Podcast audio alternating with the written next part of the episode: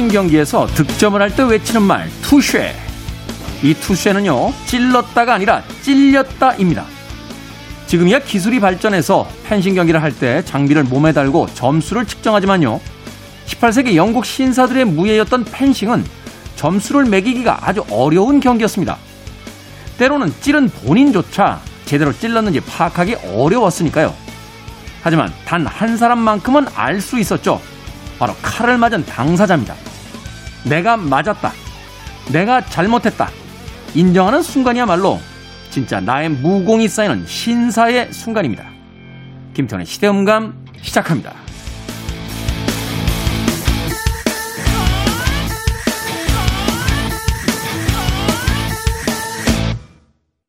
그래도 주말은 온다. 시대를 읽는 음악 감상의 시대음감 김태훈입니다.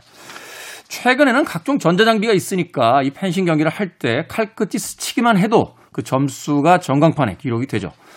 하지만 과거의 펜싱 경기를 할 때는 찌른 사람조차도 이게 제대로 찔렸는지 상대의 정확한 부위에 내 칼이 들어갔는지 알 수가 없었다고 합니다.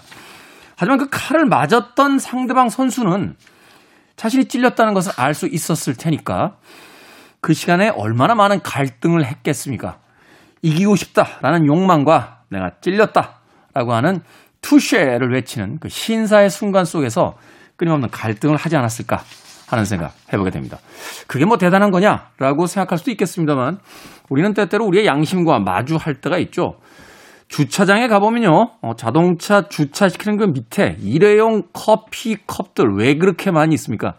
차에다 놓고 있으면 어디가 썩나요? 쓰레기통 찾아 버리기 싫으니까 자동차 주차할 때 슬쩍 그 컵들 내려놓습니다. 바로 자신의 양심과 마주치는 순간인데요. 그런 작은 것에 있어서도 자신의 양심을 속일, 속일 수 있는 사람들이 승부가 걸려있는 펜싱 경기에서 투쉐! 내가 찔렸다! 라고 이야기할 수 있다는 건 정말 대단한 신사도 이것도 약간 성적 차별 용어인가요? 대단한 양심적 고백이 아닌가 하는 생각 해보게 됩니다. 예전에 이런 이야기가 있었어요. 영웅보다 신사가 어렵다. 영웅은 일생 동안 딱 한 번만 용기를 내면 영웅이 될 수 있지만 신사는 죽을 때까지 신사여야만 한다. 하는 이야기가 있었습니다. 헐리우드 한 여배우가 했던 이야기 중엔요. 신사란 그저 참을성이 좀 더 강한 늑대에 불과하다라는 이야기도 있었습니다. 우리가 언제 어디서든 신사라고 불리기 위해선 끊임없이 자신의 양심과 자신의 태도와 자신의 욕심과 싸워야 한다는 것. 그것을 18세기의 영국 사람들은 이미 알고 있었던 것이 아닐까 하는 생각 해보게 됩니다. 여러분들은 어떻습니까? 인생 일대의 결과 걸려있는 펜싱 경기에서 바람처럼 상대가 내 몸을 찔렀을 때 1초의 머뭇거림도 없이 touché라고 외칠 수 있는 양심을 가지고 있나요? 제 스스로에게도 한 번쯤 물어봐야 될 것 같습니다. 자, 김태원의 시대음감, 시대 이슈들 새로운 시선과 음악으로 풀어봅니다. 토요일과 일요일, 1라디오에서는 낮 2시 5분, 밤 10시 5분 하루 두 번 방송되고요. 한민족 방송에서는 낮 1시 10분 방송이 됩니다. 팟캐스트로는 언제 어디서든 함께 할 수 있습니다. 자, 영국 신사 이야기가 나오니까 갑자기 이 노래가 듣고 싶네요. 음, 매너가 사람을 만든다. 나는 커피는 마시지 않아요. 티를 마시죠.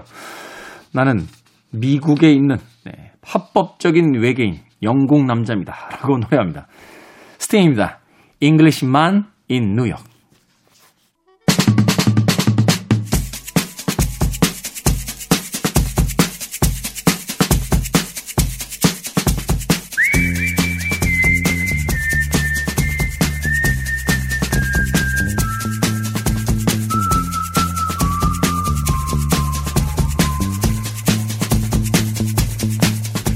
한 주간 사람들이 많이 본 뉴스 그리고 많이 봐야 하는 뉴스를 소개합니다. Most and Must KBS 산업과학부 오규정 기자 나오셨습니다. 안녕하세요. 안녕하세요. 참고로 지금 저희가 방송 녹음을 하고 있는 시점은 5월 27일 목요일 현재까지 나온 기사들과 상황을 바탕으로 진행되는 점 양해해 주시길 부탁드리겠습니다.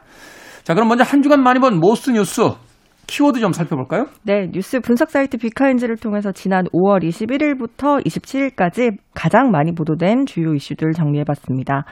우선 문재인 대통령 방미 성과 관련한 소식이 있었고요. 네. 5월 21일에 미국에서 한미 정상회담이 있었는데 이 성과가 좀 대단히 주목을 받았습니다. 뭐 반도체 주고 백신 받았다, 뭐 이렇게 그냥 이렇게 한줄 요약하는 분들도 계시던데. 네, 네, 이 백신 협력이 정말 가장 큰 성과였다고 볼 수 있겠고요. 그리고 공장을 지어주는 게 사실 우리 기업도 미국의 투자를 늘려서 수익을 극대화할 수 있는 방법 중에 하나니까. 네. 네 우리가 그냥 공짜로 지어주고서는 그냥 반도체 공짜로 주는 건 아니니까. 그렇죠. 어, 뭐 그런 면에 있어서 성과가 분명히 있었다라고 볼 수도 있고 또 그 미사일 제한거리 해제한 거에 대해서 또 네. 의미를 두는 분들도 굉장히 많더라고요. 네, 이제. 그렇습니다. 미사일 자주권을 가져왔다. 뭐 이런 이야기도 하던데. 네. 자, 문 대통령의 방미 성과 있었고요. 또 어떤 뉴스 있었습니까? 네, 그리고 나경원 전 국민의힘 의원과 이준석 전 최고위원 등이 국민의힘 당대표 경선에 출마했다는 소식이 있었는데 여론조사 네. 결과로는 뭐 이준석 전 최고가 앞서면서 조금 주목을 받았는데 다음 달 11일에 이 결정이 되거든요. 이게 여론조사로만 결정되는 게 아니죠. 그렇죠. 그 당원들 투표를 당원들 해야 되는 거죠. 네네네. 어, 역시 세가 이제 얼마나 있느냐 이게 중요할 텐데 여당 쪽이 오히려 긴장한다고요? 이 야당 쪽에서 젊은 대표가 나오면 이제 자기 음. 당이 너무 나이 든 당처럼 보일까봐. 그럴 수 있겠네요. 참 여당에서 긴장하고 있다라는 이야기도 하던데 과연 국회의원을 한 번도 당선되지 않은 이준석 전 최고위원이 당 대표가 될 수 있을지. 네. 이것도 좀 지켜볼. 그래서 어. 더 주목을 받는 뉴스인 것 같습니다. 또 다른 뉴스 있었죠? 네, 비트코인 등락 소식인데요. 이건 비트코인 가격이 이제 지금 계속 등락을 반복하고 있잖아요. 근데 뭐 떨어지면 한도 끝도 없이 떨어지더라고요. 네, 이게 나올 때마다 항상 주요 뉴스로 보도가 되더라고요. 올해 들어서 그 일론 머스크가 테슬라에서 비트코인 결제 수단으로 우린 안 쓰겠다라고 하면서 계속해서 이제 떨어지고 있는 추세고 또 중국이랑 미국에서도 또 규제책을 내놓고 있기 때문에 가상화폐 전반적으로 시장이 좀 하락세인 것 같습니다. 네. 앨런 머스크를 뭐 고소하겠다 뭐 이런 움직임도 있었는데 사실 비트코인 금액 도 많이 올려준 사람도 앨런 머스크죠. 그렇습니다.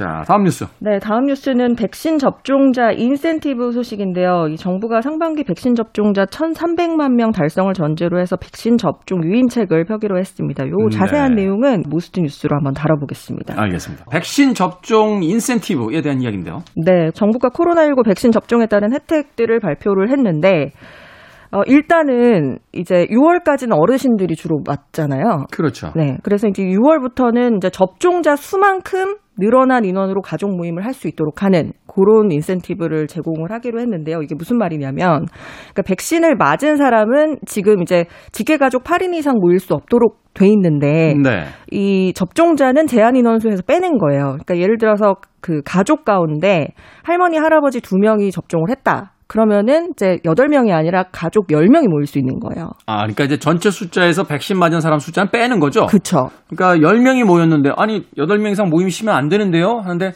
저희 할머니 할아버지는 백신을 맞았으니까 숫자로 안 셉니다. 이렇게 네, 되는 거죠. 네, 그렇습니다. 오. 그런 유인책이 일단 있고요. 그리고 또 어르신들이다 보니까 노인 복지 시설 같은 데를 좀 많이 이용을 못 하고 있잖아요. 그렇죠. 접종자들을 위한 프로그램을 열기로 했고 또 경로당 운영도 가능합니다. 그리고 또 국립공원이나 고궁 그런 공공시설 이용료도 할인해주고 무료 입장 혜택까지 준다고 합니다. 네. 고령층에서는 좀 반드시 좀 맞아야 되는 게 아닌가 하는 생각 해보게 되는데. 네. 네. 그리고 이제 이게 6월까지의 혜택이고, 근데 6월까지 이제 전 국민의 25%인 1,300만 명이 1차 접종을 마치는 요 목표가 달성이 되면 7월부터는 이제 야외에서 마스크를 좀 벗어도 됩니다. 맞은 사람에 한해서. 맞은 사람에 한해서. 한번 네. 이상, 한번 이상 맞은, 맞은 사람에 한해서. 한해서. 그리고 또 5인 이상 사적 모임 금지 기준에서도 제외가 되고요. 아... 또 식당과 카페에선 1차 접종자까지는 실외에서 이제 이용을 할 때 인원 제한에 관계없이 이용할 수 있고 2차 접종을 마쳤다라고 하면 실내외 모두 인원 제한에 관계없이 식당과 카페를 이용할 수 있게 됩니다. 저 7월 23일 날 두 번째 맞거든요. 아, 네. 저 노쇼로 미리 맞았잖아요. 네네네. 다 제가 해당 사항이 있는 거네. 네, 7월부터는 자유롭게 이제 식당과 카페를 이용할 수 있겠군요. 그러네요. 야외에서 심지어 마스크도 벗을 수 있다라고 하니까 어, 갑자기 날아갈 것 같은데. 네. 또 다른 뭐 혜택들이 있죠? 네, 그리고 이제 전 국민의 70%가 1차 접종을 마치게 되는 9월 말 이후부터는 이 거리두기와 방역 수칙이 대폭 완화될 걸로 보이는데요. 집단 면역이 달성된 시점부터는 이제 실내에서도 마스크를 벗는 방법을 검토하고 있다고 합니다. 그렇군요. 이게 네. 이제 우리나라의 어떤 백신 그 접종자에 대한 인센티브가 될 텐데 이런 이제 이야기가 나오는 게 해외에서도 이 백신 불신이 워낙 많아가지고 네. 안 맞으려고 하는 사람들이 그렇게 많다고요. 네, 이 미국 같은 경우도 좀 그런 경우였는데 미국은 왜 개인의 자유를 굉장히 중요하게 생각하는 나라잖아요. 그렇죠. 백신을 내가 맞고 싶으면 맞고 맞기 싫으면 안 맞고 이런 어, 분위기인데 특히나 이제 오하이오주 같은 경우는 지난 12일부터 백신을 한 번 이상 맞은 접종자에게 추첨을 거쳐서 당첨금 100만 달러, 그러니까 우리 돈으로 하면 11억 3천만 원이죠. 이 100만 달러짜리 복권을 나눠주겠다고 밝혔어요. 그런다고 맞나요, 사람들이? 그랬더니 그 시행 직후의 백신 접종자 수가 직전 주간에 비해서 33% 이상 뛰었다고 합니다. 확실한 유인책이었던 거죠. 아니, 그래서 아니 그냥 현금을 주는 것도 아니고 복권을 줬다고 맞으러 가. 왜 당초 왜 안 맞겠다고 한 거예요, 도대체? 그래서 이제 이거를 다른 주에서도 좀 벤치마킹해서 따라 하는데 뉴욕 같은 경우는 당첨금 더 높였어요. 당첨금 최고 500만 달러짜리 복권을 지급하기로 했고요. 역시 자치시에서 돈이 네. 많으니까.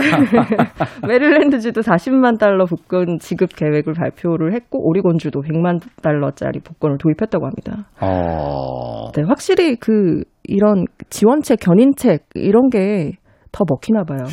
결국은 그거죠. 그러니까 이 백신에 대한 어떤 혐오 어, 혹은 저 불신이 있었기 때문인데 여기에 대해서는 사실 우리나라 뭐 오기정 기자도 KBS 기자니까 그 미디어와 좀 정치권 반성 좀 해야 돼요. 이걸 이걸 정치 쟁점만 시키고 사실은 기사 이슈화 시키기 위해서 물론 사실을 보도하는 건 좋습니다만 그 보도의 태도 자체가 너무 선정적으로 좀 많이 음. 보도가 되지 않았나 하는 네. 생각해보게 되거든요. 네, 그렇습니다. 제가 오기정 기자한테 뭐라고 하는 건 아닙니다. 그런데 저는 백신을 오늘 맞으러 갑니다. 아, 오늘 맞습니까? 네, 제가 지난주에 그 대기 걸어놨다고 했잖아요. 네. 근데 한참 연락이 없어가지고 전화를 했더니 그 병원이 27일부터 백신 접종을 시작하는 병원이더라고요. 네. 제가, 제가 대기 순번 6번이었는데. 어, 그래 빠른 번호네요, 그래도. 네, 근데 노쇼가 좀 있었는지 네. 당장 뭐 오후부터 맞을 수 있다고 해가지고 이건 저는 방송 끝나고 바로 맞으러 가야 됩니다.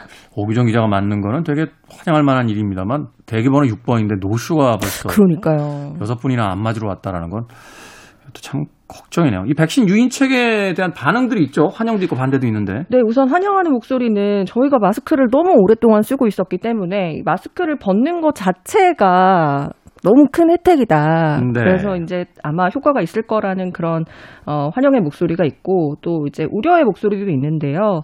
그러니까 이게 제도상 좀 보완이 필요하다라는 거거든요. 그러니까 네.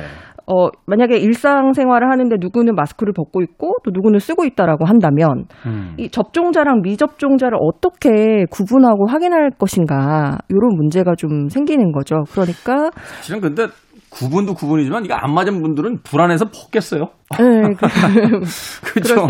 에, 에. 맞은 분들이야 자기가 맞은 걸 아니까 뭐 그냥 편하게 벗을 수 있겠습니다만 옆에 계신 분들은 오히려 불안해서 안 맞으신 분들은 음. 마스크를 오히려 더 챙겨서 쓰실 것 같은데. 그럴 수도 있겠네요. 네. 네. 그리고 또 이제 왜 백신을 안 맞으려고 하는지에 대한 이유를 좀 더 분석하고 이 백신에 대해서 불안을 해소하는 그런 근본 해결을 제시를 하는 게 먼저 아니냐 이런 목소리도 있습니다. 음, 그렇군요.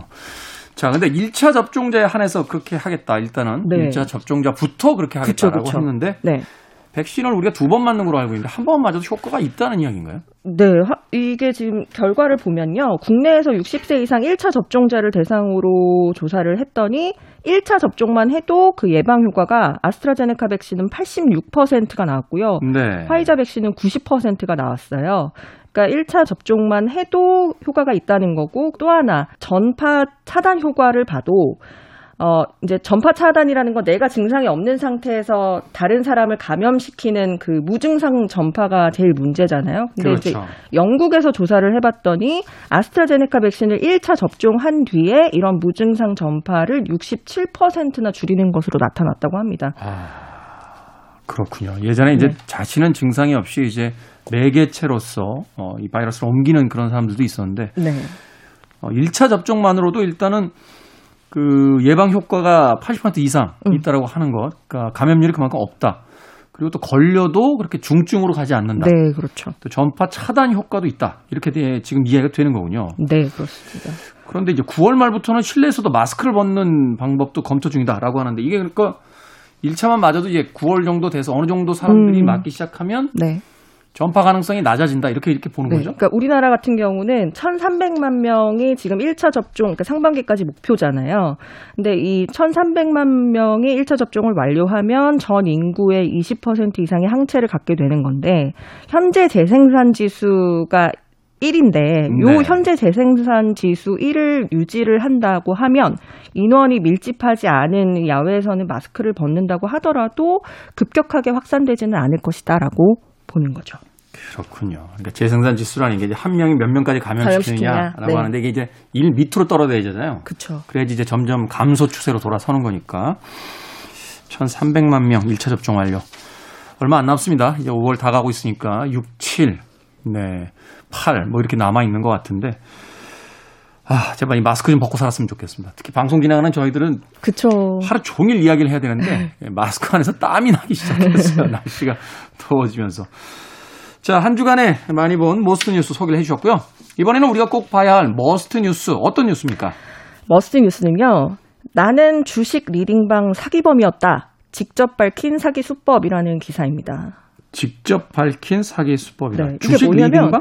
네. 이- 요새 이제 주식 투자하시는 분들이 많잖아요. 우리나라에 주식 보유하고 있는 사람 수만 해도 거의 천만 명에 육박한다고 네. 조사 결과가 있는데 저도 저같이 별로 경제 감각 없는 사람도 좀 가지고 있으니까요. 네, 근데 이제 이, 어, 이런 이제 주식 투자하는 사람들이 급증하다 보니까 그 속에서 불법으로 투자 자문을 하는 불법 리딩방도 급, 급증하고 있어요. 그러니까 불법 리딩방이 뭐냐면 우리 왜 단톡방 같은 데서 어디 기업 정보를 주면서 여기 넣어라.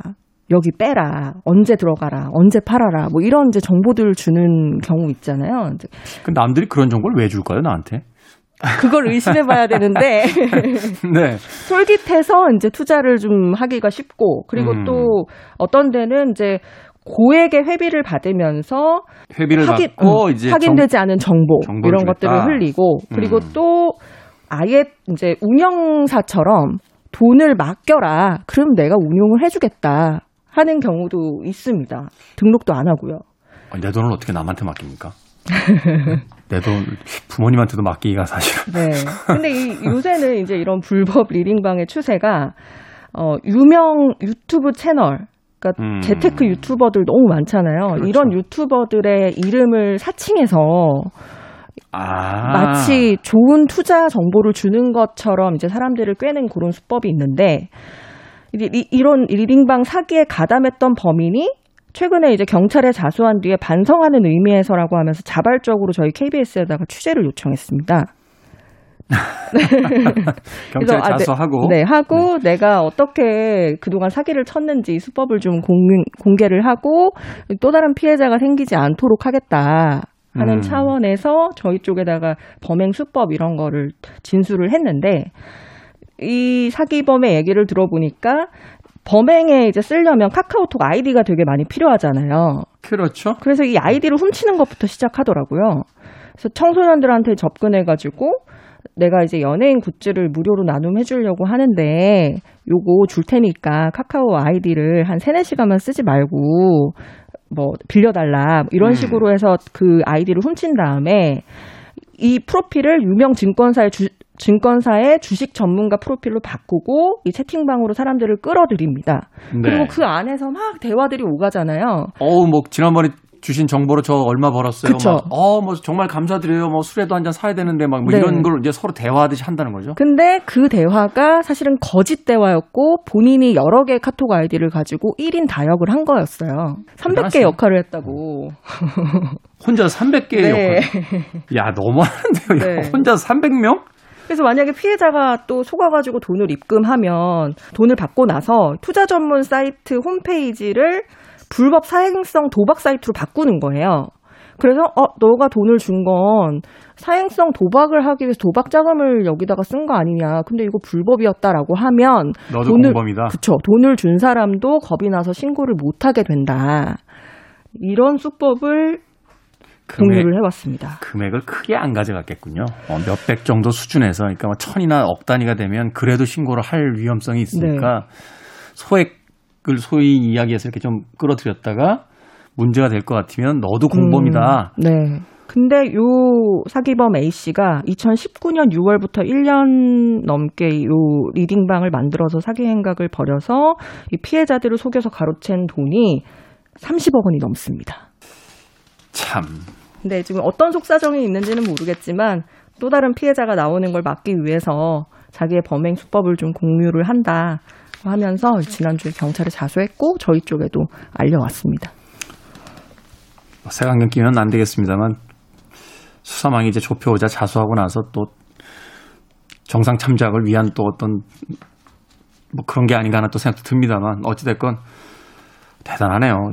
이 수법에 이제 넘, 넘어간다는 건 사실 이제 이런 거잖아요. 그 다들 주식 투자하고 있는데 나만 안 하는 것 같고 그리고 막상 또 음. 나도 같이 해보자니 아 뭐가 뭔지 도대체 모르고. 모르겠고 네네. 그럴 때 이렇게 유혹의 손길이 다가오게 되면 네.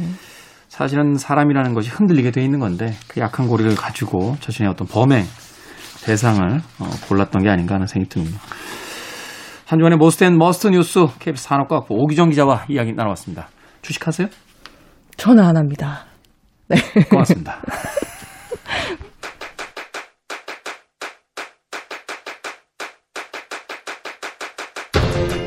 그래도 주말은 온다.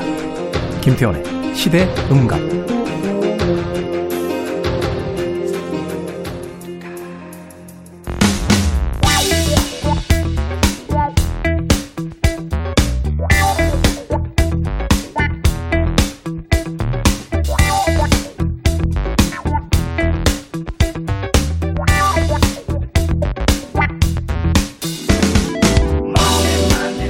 영국의 정치가 윈스턴 처칠은 이렇게 말했습니다.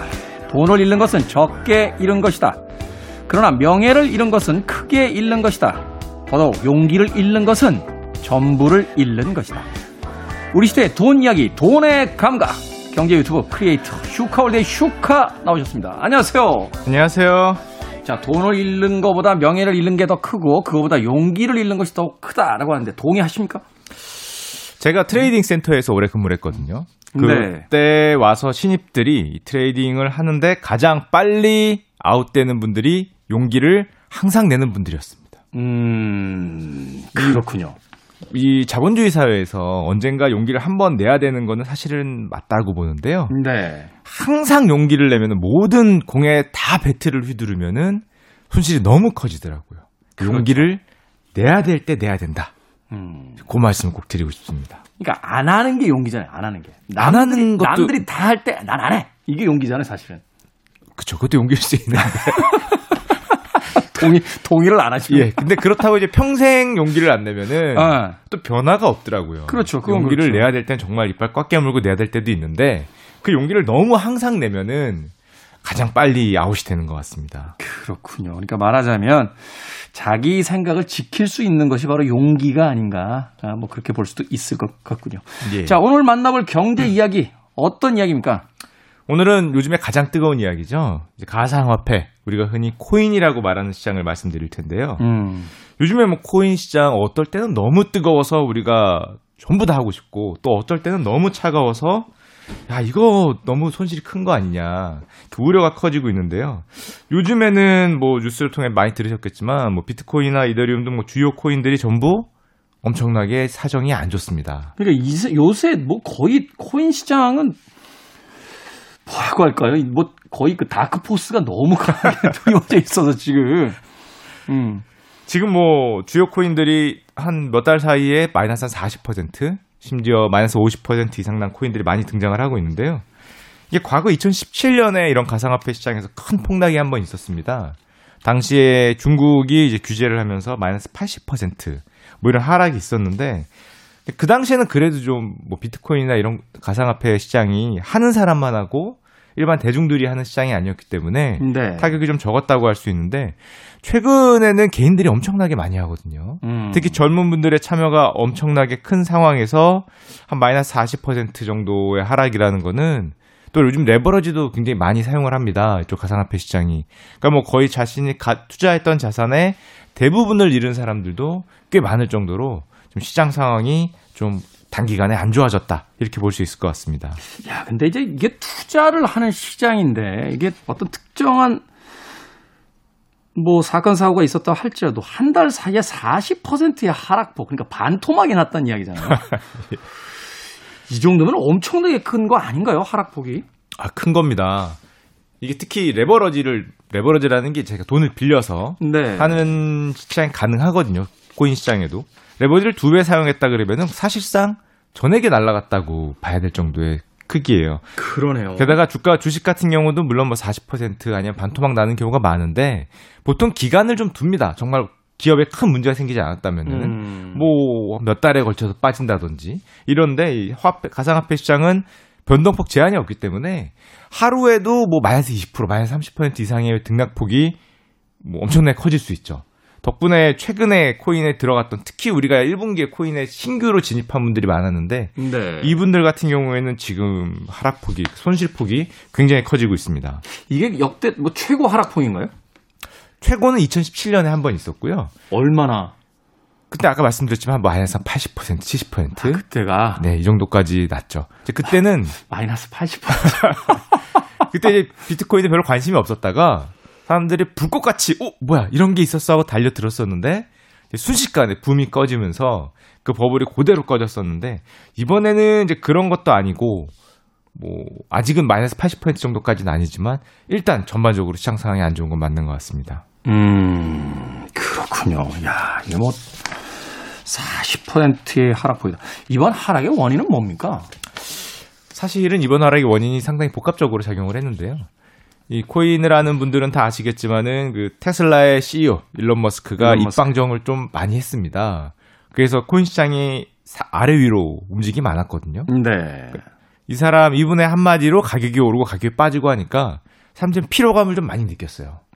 이게 사실 뭐 주식 시장도 그럴 수는 있겠습니다만 부동산 시장도 그렇고 어떤 특정한 누가 한마디 했다라고 해서 이렇게 등락이 생겨버리면 이게 참 당황스럽네요. 만약에 네. 주식 시장에서 이 정도 등락을 개인이 일으켰다면은 이건 시가 조정으로 잡혀갈 수도 있을 정도로 더군다나 자신이 이제 그 코인을 가지고 있잖아요. 그러니까 아무도 모릅니다. 아 그건 모르나요? 예, 이게 주식 시장하고 달라서 얼마 이- 뭐 대주주 뭐 신고 요건 이런 것도 잘 없거든요. 네. 자기가 자발적으로 얘기를 할 수 있는데 아직 그런 상황은 아니기 때문에 이 사람이 그 도지코인이라는 걸 하는데요. 유- 네. 유명하죠. 이 도지코인에서 굉장히 큰 계좌가 있습니다. 막 수십 조가 담겨 있다는 계좌가 있는데 월러시라 그러죠. 지갑이 있는데 이게 누구 지갑인지가 또 굉장히 의심을 받고 있어요. 음. 혹시 일론 머스크 아저씨가 이거 하는 거 아니냐 음. 이런 의심을 받을 정도로 최근에 코인 시장에 대해서 언급을 굉장히 많이 했고 코인 시장이 거기에 따라 좀 출렁 힘이 좀 많았고요. 물론 최근 하락이 이제 가장 결정적인 원인이라고 하면은 그동안 가상화폐 시장을 쳐다보기만 했던 각국 정부들이 드디어 규제책을 발표하고 있습니다. 특히 대표적으로 이제 중국 같은 나라가 중국이 네. 또 가상화폐를 또 가장 파워가 있는 나라거든요. 말하자면 중국은 공산권이기 때문에 이그 말하자면 국가 통제를 받지 않는 경제 시스템을 도저히 요- 그 용납할 수 없다 이렇게 되는 거죠. 정말 싫어합니다. 네. 그리고 리스크가 일정 수준을 넘어가면은 거기에 대해서는 거의 시장 폐쇄에 가까울 정도로 음. 강력한 어떤 규제가 가능한 나라거든요. 그렇죠. 특- 특히 금융에 관해서는 금융이 흔들리면은 자기들 지배 구조가 흔들릴 수 있다고 생각을 하기 때문에 금융적인 측면에서는 뭐 알리바바 사건도 있었고요. 굉장히 강력하게 규제하는데 이번에 가상화폐 시장에 대해서 뭐 공공기관은 아예 이용도 못하게 하겠다. 심지어 채굴도 못하게 하겠다. 뭐 개인도 사용하면 안 된다 이런 식의 강력한 규제책을 발표하고 있기 때문에 뭐 중국이 규제한다 그러니까 당연히 가상화폐 시장이 크게 흔들릴 수밖에 없고요. 또 중국만 그런 것도 아니고 미국도 뭐 유럽도 지금 가상화폐 규제책을 하나둘 발표하고 있습니다. 미국 같은 경우에는 만 달러 이상의 거래를 하게 되면은 국세청에 반드시 신고를 해야 된다. 좀 과거 같으면 좀 어둠 어둠의 거래 뭐 이런 게 가능했을 수 있는데 이제는 투명한 거래를 추구하겠다라고 나서니까 또 역시 이것 또한 악재로 받아들이고 있습니다. 이게 사실은 뭐 여러 가지 돈 세탁용으로 사용이 된다 뭐 이런 뉴스도 있었기 때문에 이거 네. 이제 그 위로 수면 위로 올려서 투명하게 하겠다라고 하니까 또 거기서 그게 또 하락 요인이 된다는 거죠. 이제 과거 같은 경우에 이런 암호화폐를 사용해서 뭐 소위 말해서 세금을 탈, 탈세한다든지 아니면은 중국 같은 경우에 암호화폐 같은 걸 통해서 자급 뭐 외화를 반출하다든지 밀, 밀반출한다든지 이런 게 가능했던 시절이 있거든요. 그렇죠. 이런 거를 규제하고 뭐 은행에 심지어 계좌에 연동시켜서 그 주식처럼 투명하게 누가 가지고 있는지 다 보이게 하겠다 이제 이런 정책들이 등장을 하니까 음, 이 그동안 몰렸던 돈들이 좀 빠지는 그런 효과가 발생하고 있습니다. 그렇군요. 앞서서 이제 도지코인 이야기 잠깐 하셨는데 이건 뭡니까? 이게 앨런 머스크가 만든 건가요? 워낙 유명했죠. 도지코인이라고 과거에 정말 한 몇 년 한 7, 8년? 정확하게 기억은 안 나는데 이미 만든 지는 오래된 코인이 하나 있습니다. 음. 만들었던 사람들이 만들었던 당시에 장난으로 만들었다. 재밌지 않냐. 이, 이 도지의 도지가 이제 강아지, 시바견을 마스코트 형상화한 거거든요. 아 그래요? 강아지가 너무 귀여우니까 만들었다고 하고 그냥 묻혀버렸던 코인이 있는데 뭐 일론 머스크가 이 코인을 굉장히 밀었죠. 음. 미래의 뭐 financial, 거, financial governance를 바꿀 우리의 금융 구조를 바꿀 만한 대단한 코인이다. 이런 분위기를 하면서 도지코인을 미니까 가격이 엄청나게 올랐습니다. 얼마나 올랐습니까? 이게 퍼센트로는 사실은 주식하는 저로서는 이해가 안 되는 퍼센트가 나오는데 네. 뭐 2만 5천 프로 이런 얘기가 나오거든요. 2만 5천 프로요? 그러니까 거의 가격이 없다가 이제 가격이 생기니까 뭐 퍼센트가 뭐 2만 250배가 넘는 거죠. 왜 다들 이 코인에 뛰어드는지 이해가 좀 가긴 합니다만 그럼 지금 시가총액이 얼마나 되는 겁니까? 시가총액이 지금 한때 가장 높을 때는 100조 원을 넘었었는데요. 100조 원이요. 100조 원이면은 우리나라 코스피 시가총액 2위인 하이닉스, SK 하이닉스와 거의 비슷한 크기까지 가격이 올라갔습니다. 아니 SK 하이닉스는 그 공장도 있고 기술력도 있고 거기 종사자들도 있고 다 있잖아요. 부지도 있고 그런 회사의 총액이 100조 정도인데 도지코인은 어떤 기반 하에서 100조가 되는 거죠? 우리나라가 경제 규모가 세계 10위 정도 됩니다. 1년 예산이 한 500에서 600조 사이 정도 되죠? 예, 세계 10위권에 들어가는 나라에서 두 번째로 큰 기업의 시가총액과 비슷해진 거거든요. 그렇죠. 사실은 100조라 그러면은 우리가 뭐 어, 요즘 뭐 천조 이런 얘기가 워낙 많으니까 작게 느낄 수도 있는데 여러분들이 아는 거의 대부분의 대기업이 10조, 20조 사이예요. 한 10조, 20조 사이라니요. 그게 얼마일까요?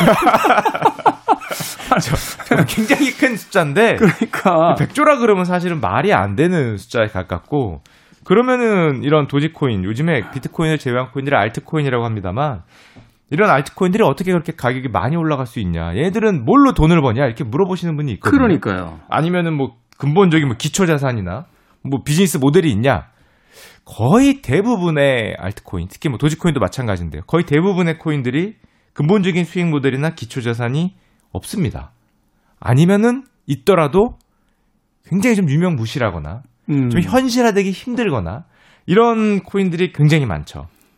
이 도지코인 같은 경우는 처음 등장했을 때는 장난으로 만들었고 나중에는 이게 기존의 화- 화폐를 또 중앙 집권적 화폐를 대체해서 글로벌 금융 시스템을 바꿀 수 있는 가상화폐가 될 거다.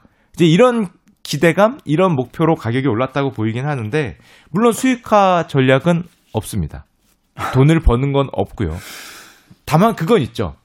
가격이 올라가는 현상이 있습니다. 현상은 있다. 왜 오르는지 모르겠지만 일단 왜 오르는지 모르겠지만 가격이 오릅니다. 가격이 많이 오르기 사니까. 때문에. 살려고 하니까. 그렇죠. 가격이 조금 오르는 것도 아니고 뭐 250배가 오른다는 둥, 100조가 된다는 둥, 뭐 미래의 뭐 주도적인 화폐가 될 수 있는 기대가 있다는 둥 이제 이런 어떤 현상이 있기 때문에. 그러니까 개인에 따라서는 돈을 버는 사람도 있고 뭐 그 돈을 잃는 사람도 있겠습니다만 이게 어느 순간에 실체가 없는 코인으로서 만약에 무너지게 되면 그 당시에 묶여 있던 사람들은 100조나 몇백조가 그냥 공중으로 날아가 버린다는 거잖아요.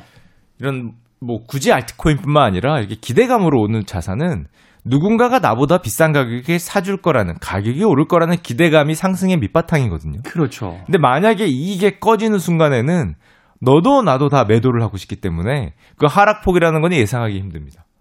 만약에 100조의 시가총액인데 정말로 그 100조가 뭐 절반만 내려간다 그래도 50조는 누군가는 평가 손실이나 아니면 실제로 손실이 일어났다. 거죠. 네. 아, 비트코인은 제가 알고 있기로는 이게 그 채굴의 한계가 있잖아요. 어느 맞습니다. 일정한 그 코인이 이제 채굴이 되면 더 이상은 만들어낼 수가 없잖아요. 예, 예. 그러니까 최소한 어떤 제한성, 뭐 유효, 그 유한함 이게 이제 있으니까 공급은 한정돼 있고 가지려는 사람들이 많다 보면 그 안에서 뭐 가치가 좀 생성이 될 수는 있겠다. 이건 좀 이해를 하겠는데 나머지 코인들도 그런가요? 제가 듣기로는 그냥 막 찍어낸다는 이야기를 들었는데 코인의 최대 한계 개수는 그 개발자가 설정할 수 있습니다.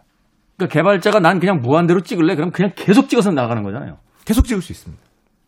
뭐 몇백 쪽에도 가능하고요. 뭐 얼마나 찍, 뭐 저도 만들 수 있습니다. 요즘에 아, 코인 이거 같은 아무나 거, 만들 수 있어요? 아니 아무나 만들 수 있습니다. 코인 만드는데 비용도 수십만 원에서 100만 원대가 안 드는 걸로 제가 알고 있거든요. 그걸 왜 이제 이, 이야기해 주십니까? 아무나 만들 수 있다는 거. 저도 만들 수 있고 요즘에 코인 시장에 등장하는 코인이 제가 조사해 보니까 하루에 20개 가까이 등장을 한다고 합니다. 하루에 20개의 코인이 등장한다. 코인을 만들면은 개발자는 자기 코인을 많이 들고 있을 수 있잖아요. 그렇죠. 이 자기가 예를 들면 절반을 들고 있고 절반만 시장에다 내놨다고 치면 가격이 오르면 자기가 들고 있는 절반으로 자기는 엄청나게 부자가 될 수 있습니다. 그러네요. 순식간에 부자가 될 수 있기 때문에 이 코인을 안 만들 이유가 없는 거죠. 아무거나 일단 만들고 뿌려놓고 봅니다. 그 중에서 하나가 잘 걸리면은 음. 뭐난 엄청난 부자가 될 수 있으니까 내가 만든 코인인데 내가 말하자면 어떤 조그만 중소기업체 같은 걸 하나 하고 있을 때 이 기업체의 어떤 뭐 뭐가 상승한다 그러면 시장에서는 어, 이 기업체가 이런 코인 만들었는데 회사가 커지니까 어 이거 코인 괜찮겠는데 해서 사람들이 사기 시작해서 가격이 오르면 그거 자체로 원래 영원에서 시작한 거니까 가격이 영원이었죠. 뭐 실제로 뭐 이거 만드는데 드는 비용이 수십만 원에서 한 백만 원 정도로도 만들 수 있다고 하니까 예. 그 다음부터는 그냥 부가가치가 생기는 거네요. 엄청난 부자가 될 수 있습니다. 예를 들면은 시대응감 코인 뭐 이런 걸 만들어서 방송 끝나고 따로 좀 시간을 좀. 가격이 오르기 시작하면은 네. 오 대주주인 개발자인 나는 엄청나게 부자가 될 수 있기 때문에 지금 시중에 나와 있는 알트코인의 개수가 이제 만 개를 헤아리고 있습니다. 만 개요. 네, 하루에 20개씩 나오니까요. 뭐 만 개가 넘니까 정말로 헤아릴 수 없을 만큼 많은 코인들이 있고 그 중에서 이렇게 가격이 오르는 뭐 어떻게 보면 뜬금포로 뭐 물론 뭐 멋진 비전과 멋진 꿈이 있겠지만은 어떤 기초 자산이나 수익화 모델 없이 가격이 오를 경우에는 개발자는 엄청난 돈을 벌 수 있기 때문에 이제 반대로 그 기대가 무너졌을 경우에는 엄청난 손실로 다가오는 게이 코인 시장의 좀 문제라고 하겠습니다. 사실은 바로 이렇게 뭐 아까 250배의 그 수익률이 낮다는 건 250배로 떨어질 수도 있다라는 걸 이제 상정하고 있는 시장이니까. 제가 대표적인 예를 하나 요즘에 최근에 우리나라에서 화제가 된 코인이 하나 있었는데요.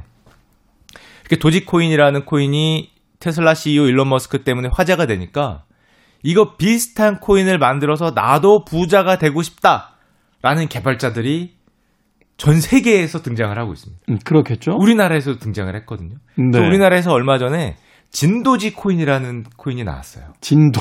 우리나라 진돗개로 승부하겠다. 아. 도지는 일본에 있는 시바견이거든요. 네. 그럼 우리나라는 진돗개로 하겠다. 그 진도지. 그냥 진도지 코인이라는 걸 만든 거예요. 네. 물론 이게 기초 자산도 없고 뭐 돈을 벌 수 있는 방법도 없습니다. 그냥 진도지 코인이라는 걸 만든 겁니다. 수백 쪽의 진도지 코인을 내가 갖고 있다 하고 시장에 내놓으니까 사람들이 아 도지 코인에 대응할 시 대응할 수 있는 코인은 한국에서는 진도지 코인인가? 뭐 이런 생각을 하는 거예요. 게다가 이 개발자 같은 경우에 뭐 SNS에 광고도 하고 여기저기에 막 미끼를 뿌립니다. 우리나라에 이런 코인 등장했다. 그리고 실제로 이 코인이 우리나라 거래소에 상장된 다음에 이틀 만에 이 개발자가 자기가 갖고 있던 모든 진도지 코인을 시장에다가 던져버리고 도망가는 사건이 있었습니다. 이거 사기 아닙니까 이러면? 사실상 사기죠. 근데 마- 사, 사기죄로 그 걸리질 않나요? 주식시장에서 일했다면은 주식시장에서는 자본시장법이 있기 때문에 이미 감옥입니다. 이미 감옥이고 최소한 지명수배가 돼 있을 텐데 이 코인 시장은 다루고 있는 법규가 사실상 유명무실합니다. 그러니까 이제 국가에서도 지금 그 고민이 있는 게 이거를 이제 관련 법규로 다루면 주식처럼 이걸 투자 자산으로 인정해주는 꼴이 되니까 지금 이러지도 저러지도 못하는 거잖아요. 주식시장은 사실 상장을 아무나 하는 건 아니지 않습니까? 그러니까요. 상장 요건도 엄청나게 까다롭고 얘들이 책임을 질 수 있는지 정말 튼실한 대주주인지 따지는데 이거는 코인 시장은 그게 아니라 아무나 상장을 할 수 있기 때문에 이건 마치 이거랑 저는 이 개인적인 생각이지만 이 사람이 이렇게 다 던지고 도망갔다는 게 우리가 화투판에서 화투를 치다가 그냥 사기치고 도망간 거랑 굉장히 비슷한 거거든요. 그럼 이 화투, 화투판에서 사기를 친 이 사람을 과연 뭐로 잡아야 되냐? 관련 법규가 없다는 거잖아요. 화투를 남들은 뭐 일곱 장 들고 있었는데 얘는 손에 두 장을 갖고 있더라. 이게 사기죄가 가능한가? 음. 라는 생각을 하게 되는 거죠. 그렇죠. 어찌됐건 코인이라는 건 원래 실체 없이 만드는 게 일반적인 건데 그 규칙 안에서 내가 만들었고 그 시장에 던졌고 나는 그냥 내가 만든 코인을 광고했는데 사람들이 와서 샀고 어?